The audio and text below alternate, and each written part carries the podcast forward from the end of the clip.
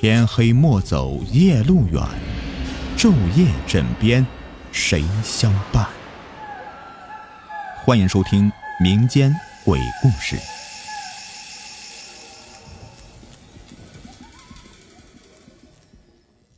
大家好，我是雨田，欢迎收听今天的民间鬼故事。今天故事名字叫做《算命》。说起鬼神风水的事啊，很多人相信，但是也有很多人是不信的。比如说我们村子里的赵学坤，他就从来不相信这些怪力乱神的事情。虽然他家也是农民，但是无论做什么事情，他总是把科学挂在嘴边上。赵学坤家住在我们村的最东边，因为在农闲的时候，赵学坤的父亲会去大兴安岭那边收一些山货回来卖，所以家里的经济条件。还不错，也是村子里啊第一个盖起二层小洋楼的家庭。赵学坤的家里有四口人，分别是赵学坤的父母和姐姐。这个事情呢，就发生在去年冬天。赵学坤的姐姐在念大学，还没有放假回来。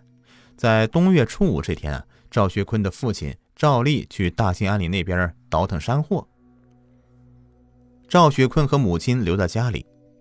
这腊月十九以后发生的一系列事情，就彻底改变了赵学坤的观念，也是他一辈子都不会忘记的。我们村里的人呢，在冬天吃完晚饭以后，都喜欢去村里的小卖部去溜达。有人在这里打麻将，也有人跟着看牌，还有一些父母啊，愿意在这里呀聊天扯家常。他们一般都是八点多才会各自回家。赵学坤的母亲也是其中一员。可是到了腊月十九那天晚上，赵学坤的母亲跟村子里人聊完家常，便起身回家。这到家以后，又跟着赵学坤看了一会儿电视，母子俩就各自回房间睡觉去了。到了晚上十一点多的时候，赵学坤的母亲就听到自家的厨房里呀有锅碗碰撞的声响。不过他也没有多想，就翻身继续睡觉。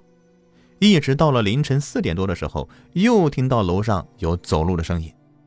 听声音呢，就好像是有人穿着皮鞋在楼上来回的走动，踩的楼板咚咚作响。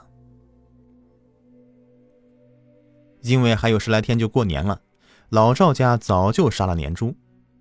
赵学坤的母亲就怕自己家放在二楼阳台里面那个冻着的猪肉被小偷给惦记上。于是赵学坤的母亲就叫醒了赵学坤，母子二人到厨房拿上菜刀，又找到手电筒，便上了楼。到了二楼，赵学坤就摸索着打开了二楼所有的灯，但是他们并没有发现任何的异常，这里里外外的检查了好几遍，也没看到有人影，于是只能各自回房间继续睡觉。可是，这厨房里的响动声，还有二楼的走路声，持续了好几天，一直到了过小年这天，赵学坤的母亲见老伴儿还没有回来，便给老伴儿打电话，想问问什么时候回来过年。可是啊，电话总是无法接通。赵学坤的母亲以为可能是去了山里倒腾山货，没有信号吧。可是啊，这又过了两天，还是打不通电话。赵学坤的母亲这才有些急了，于是他母亲就去找到我们村子里的刘半仙儿给看看。这刘半仙儿就是我们村子里的算命先生，但是这个刘半仙儿他不是那种路边摆算命摊的，他的手艺算是祖传的，而且刘半仙儿还是我们村子里的赤脚医生，每天去找刘半仙儿看病的人呢，比去村子里的卫生所的人还多。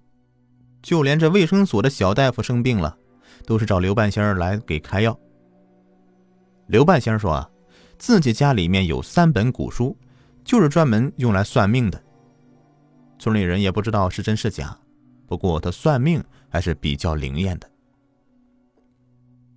赵学坤的母亲就请刘半仙算算，想看看自己的老伴儿什么时候才能回来。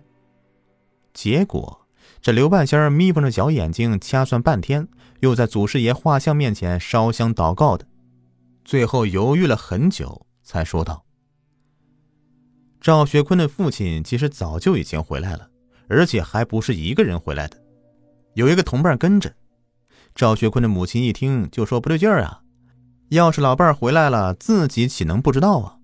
而且还带了个朋友，那就更得和家里人说了，要不然他怎么招待朋友啊？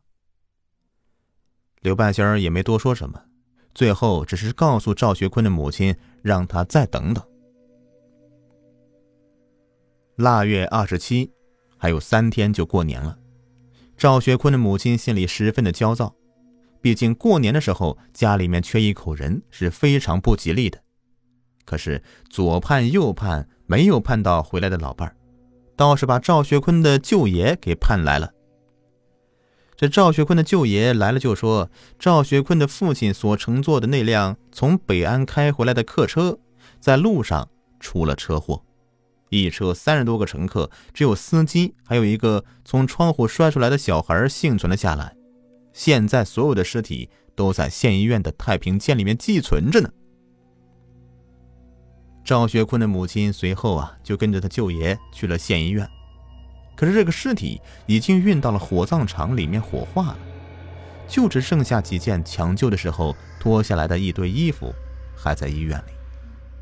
赵学坤的母亲从中找到了自己的老伴儿东西，手机也在里面找到了。原来手机已经摔坏了，怪不得自己一直打电话却怎么也打不通呢。这剩下的就是办丧了，跟着赵学坤父亲一起被送到火葬场的。还有一个男人的尸体，因为其他的乘客的尸体都被他们的家属认领了，只有这两具尸体无人认领，所以只能被送到火葬场了。而这个时候的赵学坤的母亲才明白，刘半仙儿所说的有同伴回来，原来指的是这个男人呢。这故事到这里呀，并没有结束。赵学坤和母亲把他的父亲骨灰接回来那天，刘半仙儿说不吉利。可是已经跟着火葬场沟通好了，火葬场呢又不同意更改日期，最后只能硬着头皮把骨灰接回了家里。虽然赵学坤和母亲都很想请刘半仙儿过来主持操办他父亲的葬礼，可是啊，刘半仙儿却坚持说这天不合适，不适合下葬，而且煞气太重。无论是赵学坤许诺多少挂钱，刘半仙儿都坚持不肯去。甚至连赵学坤父亲的葬礼都不去参加。有了刘半仙这句话，周边有经验的老人也全部都回避了。去赵家参加葬礼的，除了那些不信邪的，就是些小孩子了。结果，从去年过完年开始，一直到秋收的这段时间里，我们村子里就不断的有人去世，有的呢是出车祸，有的是淹死，有的是病死。还有一个是跟其他村子里的人发生冲突，被活活打死，一共死了七个人。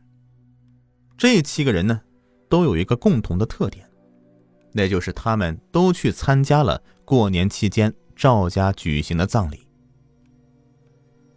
自此之后，赵学坤再也不成天念叨着相信科学了，他也知道这个世界确实存在鬼神，也存在风水。